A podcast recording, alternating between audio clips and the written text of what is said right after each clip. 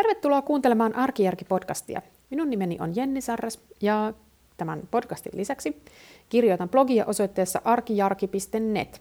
Ja olen myös kirjoittanut kirjan, jonka nimi on Tavarataidot arkijärjellä kotikuntoon. Ja senhän saa kätevästi tilattua itsellensä esimerkiksi Adlibriksen kautta. Tämä Tavarataidot on myös äänikirjana ja e-kirjana, eli jos et halua semmoista niin fyysistä kovakantista kirjaa itsellesi, niin sen voit myös kuunnella tai lukea vaikkapa Kindlen äh, näytöltä tai iPadilta.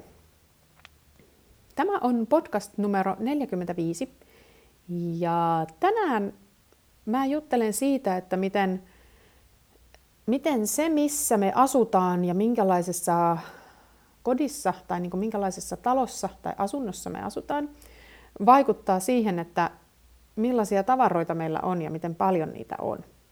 Ja tämä tuli mulla mieleen tuossa viikko sitten, kun kävin kylässä ö, ystävien luona, jotka oli no, jonkin aikaa sitten muuttaneet uuteen semmoiseen hienoon tilavaan kotiin. Ja se oli tällä lailla, no ei voi sanoa niin kuin maaseudulla, mutta selvästi niin kuin sen niin kuin tämmöisen tiheämmän taajaman ulkopuolella. Ja se ei tainnut olla omakotitalo, se taisi olla, olisiko se ollut paritalo, kenties tai rivitalo, vähän niin kuin sellainen niin kuin taloyhtiö, mutta tota, se asunto muistutti kovasti niin kuin tämmöistä modernia omakotitaloa. Ja mun oma tilannehan on se, että ää, me asutaan kaupungissa sillä lailla keskustassa, että, että, että lähikauppa on kiveheiton päässä ja, ja, ja kouluihin ja päiväkoteihin on kävelymatkat. Ei tarvitse niin autoa mihinkään tämmöiseen niin arkiasian hoitamiseen. Mutta siitä, sen niin kuin kääntöpuoli on sitten se, että me asutaan kerrostalossa ja sitten vielä tämmöisessä vanhassa kerrostalossa. Eli tämä on, ö, hetkinen, tämä rakennettu 51 tai 52. Eli tota, tämä huonejärjestys ja ylipäänsä tämä, miten tässä asunnossa on niin kuin tilaa jaettu eri huoneiden ja eri niin kuin alueiden kesken, niin on varmaan erilainen kuin miten se tehtäisiin nyt, niin kuin, nyt niin kuin 2000-luvulla.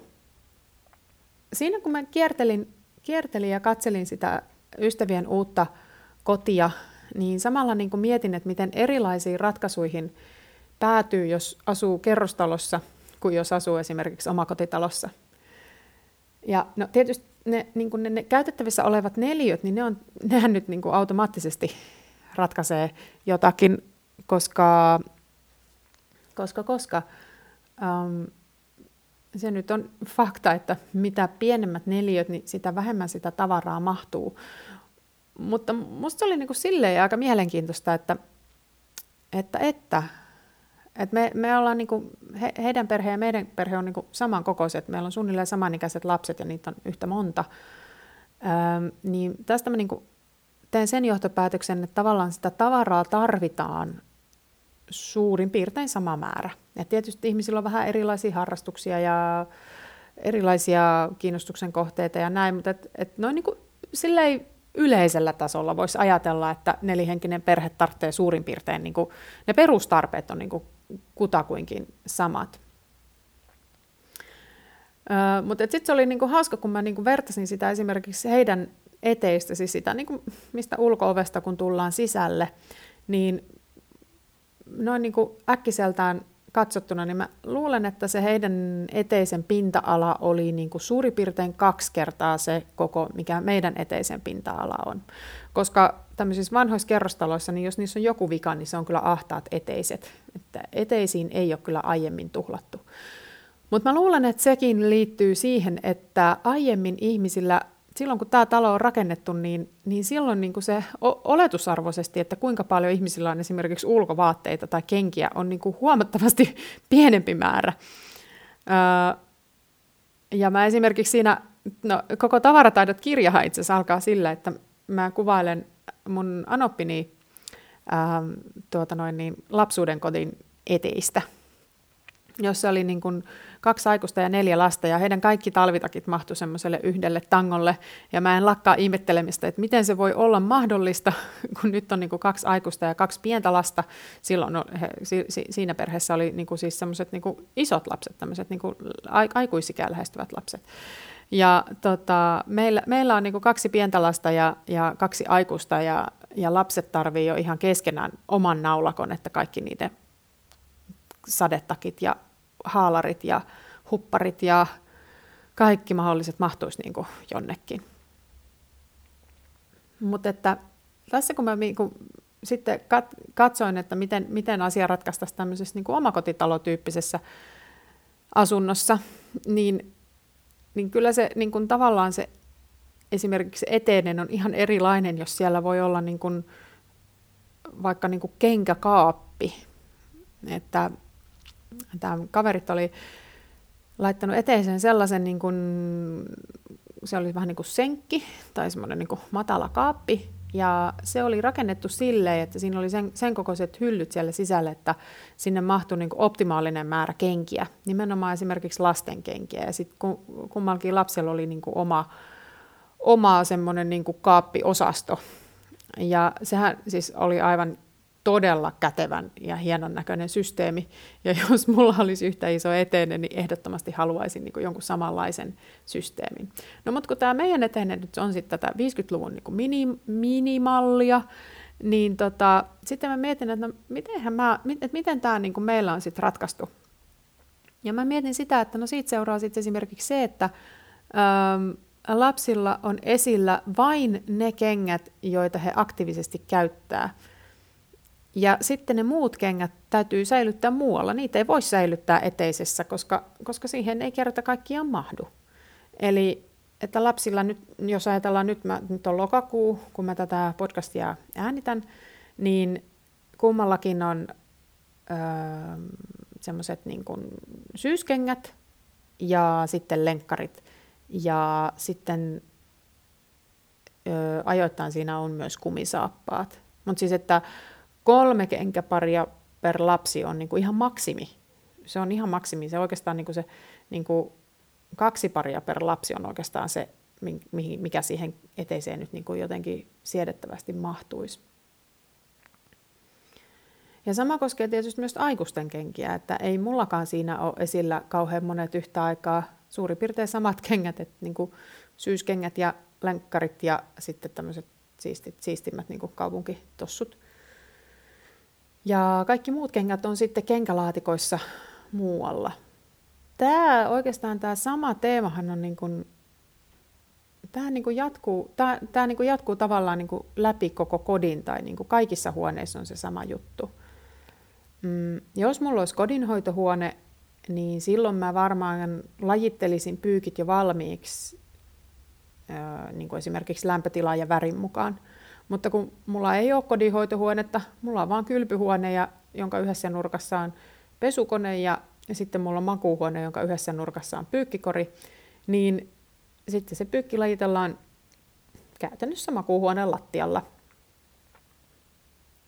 Ja tietyllä tavalla siis tämmöiset niin kuin moni arjen juttu helpottuu, että mitä enemmän niin kuin sitä tilaa on.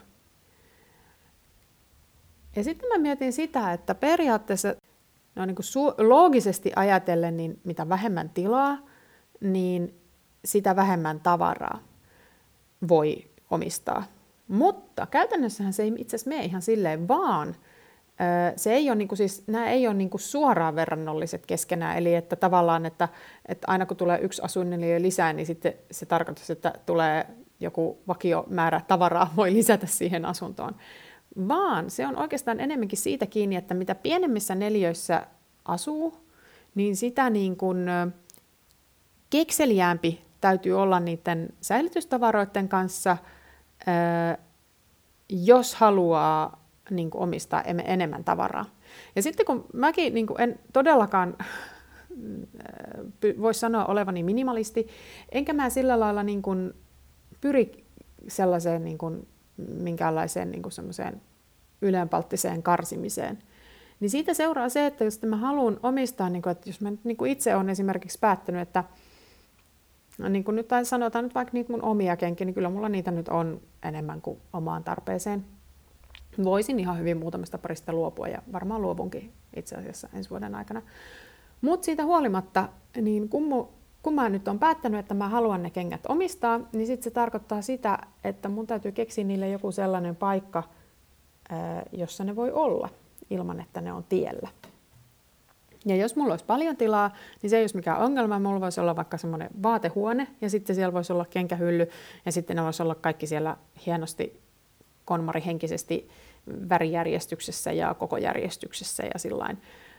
Mutta kun mulla ei ole sitä semmoista, niin sitten mun on täytynyt esimerkiksi ratkaista asia niin, että mun kaikki kengät ei ole samassa paikassa, vaan osa on vaatekaapissa ja sitten osa on ollut niin eteisen semmoisilla hyllyillä va- kenkälaatikoissa, mutta nyt ne sitten muuttaa semmoisiin kaappeihin, kunhan se remontti tulee valmiiksi. Eli oikeastaan tämä mun niin kun taka-ajatus tässä koko hommassa on se, että vaikka olisi pieni tila, niin se ei välttämättä vaadi sitä, että pitäisi olla hirveän vähän tavaraa. Se tarkoittaa pikemminkin sitä, että kyllä sitä tavaraa voi olla, mutta ää, sitten pitää varautua siihen, että siihen sen niin kuin organisoimiseen ja järjestämiseen ja tavallaan sen säilytyspaikkojen miettimiseen ja rakentamiseen, niin niihin pitää niin kuin vaan sitten käyttää enemmän aikaa ja vaivaa. Mutta että kaikesta ei sunkaan niin tarvi luopua, vaikka olisikin vähän pienemmät tilat. Sitten tietysti, jos on semmoinen ihminen, että tämmöinen niin tavaroiden kanssa puuhaaminen ei sille hirveästi inspiroi, niin jos kuitenkin haluaa sitten elää mahdollisimman vähässä kaauksessa, niin sitten se niin tavaroiden vähentäminen on se tavallaan sitten se ratkaisu tähän ongelmaan.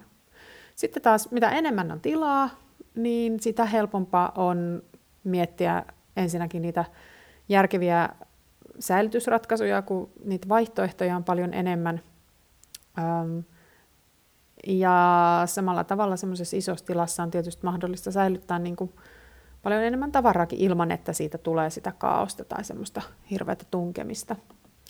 Mutta ihan käytännön esimerkki, mä mietin, että jos nyt ottaisiin vaikka sen kodinhoitohuoneen, että jos mulla olisi kodinhoitohuone, ja mä voisin ne pyykit esimerkiksi lajitella suoraan sinne niin kuin sen pyykkityypin mukaisesti, niin kyllä se säästäisi multa aikaa, mm, kun mun ei tarvitsisi, nyt, nyt tässä nykyisessä systeemissä, kun se lajittelu tapahtuu tosiaan siinä makuhuoneen lattialla, niin sitten aina kun mä laitan koneen pyörimään, niin sitten mä ensiksi tyhjennän sen pyykkikorin ja sitten mä katson, että mitä, mistä tulee niin kuin täysikoneellinen ja lajittelen ne ja vien sinne koneeseen ja pistän sen päälle ja sitten mä tuun siivoamaan sen ö, lattian takaisin tyhjäksi, tungen ne, tungen ne pyykit, mitkä ei mene siihen koneelliseen, mikä käynnistetään, niin sitten takaisin sinne ö, pyykkikoriin.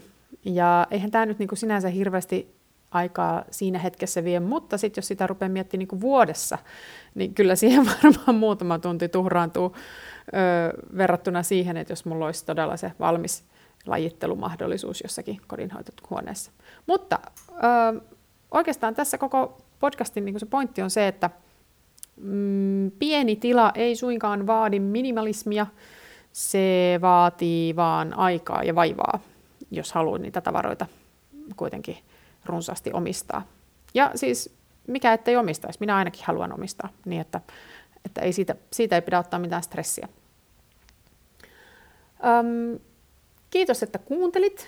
Ja ensi perjantaina on sitten vuorossa jälleen uusia ajatuksia ja uusia ideoita. Moi moi!